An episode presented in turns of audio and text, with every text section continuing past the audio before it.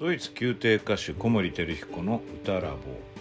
えー、216回目の配信です。今日は松井和彦先生の家電書を読む。その34回目です。それではどうぞ。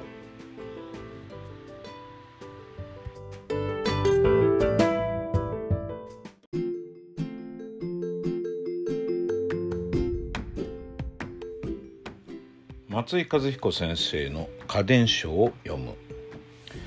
今日ご紹介する五七五は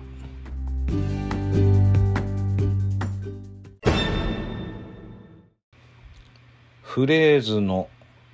頭のまばたきどっちらけ。フレーズの頭のまばたきどっちらけです。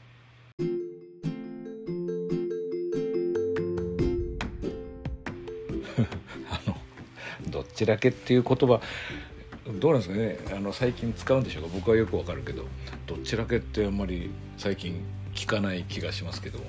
まあ、すごくしらけるっていうことですよね。多分ね。僕が間違えてなければ。えっとフレーズの頭のまばたきどっちだけ。フレーズを歌ってる最中になんか頭がまばたきするようなことがあるとお客さんはまあ、聞いてる側ですよね。はしらけちゃうよっていうことですよね。あのまばたき関係ですと他にですねこれまだお話してないやつだと思うんですけどフェルマータまばたき一つで真っ二つっていうのがあるんですよね。これちょっとねどう読むかなっていうのはスピリットは分かる気はするんですけどちょっと松井先生にもう一度伺おうかななんて思ってるんですけどね。あのまあまばたきっていうのはこの集中力の途切れかなっていう気がしますよね。まあ、目はねあのずっとまばたきしないと乾いちゃうからしないわけにいかないんだけどなんかこう歌ってる時に目が目がパチパチパチってなる方いらっしゃいますよね。あれはまあちょっと、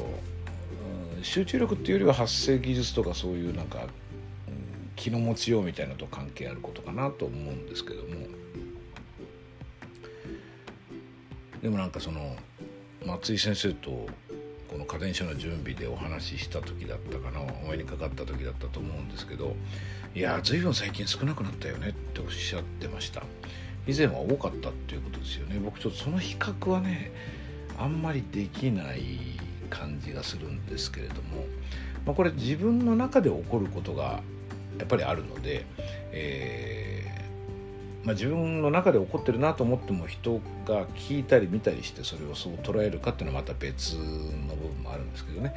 それと人の他人の演奏を、えーと、歌う状況を見ていて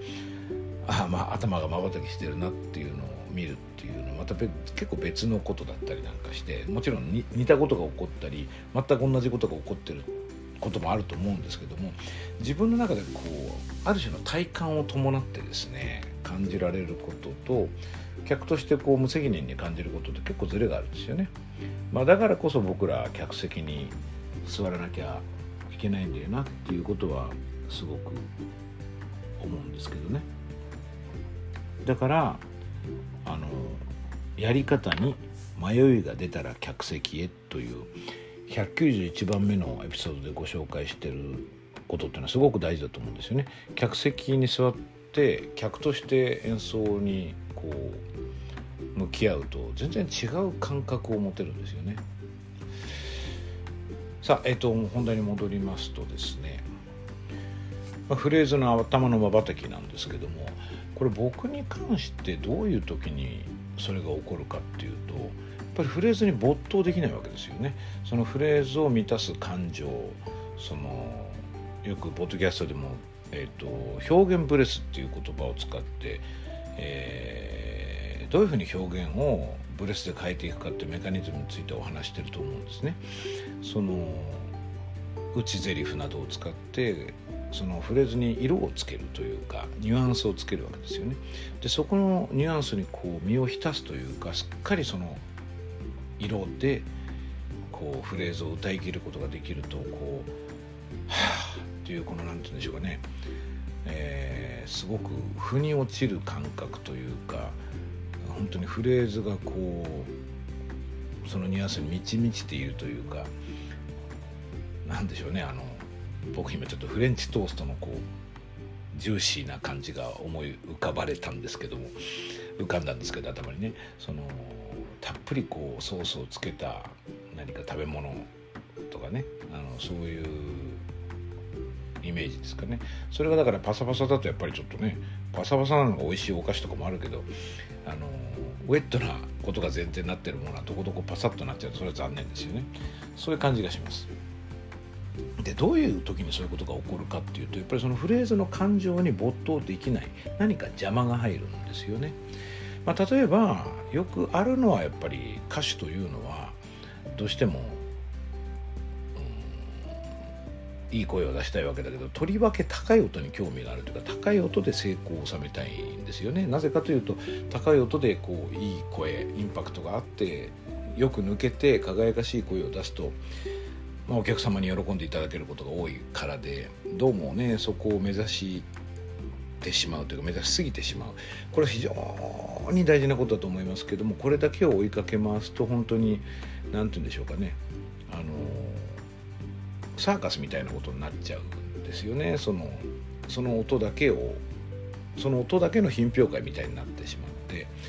え、音楽の質的なところでお客様を説得するというよりはその音量とか輝き共鳴の量とか音高音の高さできるだけ高い音出した方がかっこいいというか目を引くみたいな意味での物量作戦っていうんですかね。あの物質主義というんですか唯物論っていうんですか。そっちの方に走っていってなんか音楽の本格的にこう音楽を楽しもうというクオリティにくんじゃなくなっちゃうと思うんですよ。なんで僕はちょっとそれは残念だと思うんだけどやっぱり高音って大事だから高音が来るぞと思うと身構えますよね。でそうなると大体においてですね身構えた時にこう高い音を正確に、まあ、音程ですとかあるいは響きのポイントを狙うですかね。僕は狙うってことはあまりしない方がいいと常々思ってますけどそれでも狙うってことは起こりますよね。あの意図する意図しないにかかわらず好む好まざるにかかわらず結構音を狙ってしまうってことはやっぱり起こる僕良くないと思ってますけどそれでも僕やっちゃう時がありますしあるいはだからそれは良いと思ってる良いとそれを考えているメソッドもあると思うしそれはそれでいいと思うんですけれども狙うということをやった時にそのちょっとステップバックする感じになるんですよね。あのボクシングのヒットアンダーウェイじゃないけどちょっとアウェイに行ってもう一回攻めにかかるみたいなことになるのでその瞬間音との関係っていうのは変わってしまってまあ、集中力が下がると僕は思うんですよねだからその時に頭のまばたきのようなことが起こってその高い音を出す前ってなんかみんな集中力下がるよね音のことだけ考えてる顔になるよねみたいなことはよくある。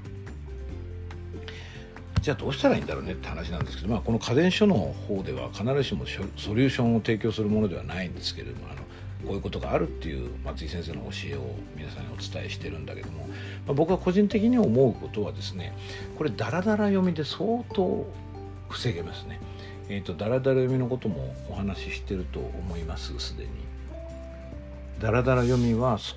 ピークポジションの2番目のエピソードとして141番目のエピソードでご紹介してますね。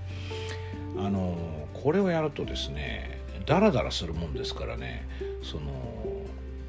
抜けなくなるんですよね。で抜けなくなる例えばフレーズの最後は抜けるよなんていうダメがよく出るわけですけどそういう時に抜けないように頑張って集中力を高めるっていうのこれなかなか持たないんですよね。でそれの逆でダラダラ読みっていうのはテンションを上げることによって揃えるんではなくて下げることによって揃えるつまり、まあ、楽になるというか苦労は逆に減るのでそのハードル下がったところで続ければいいんで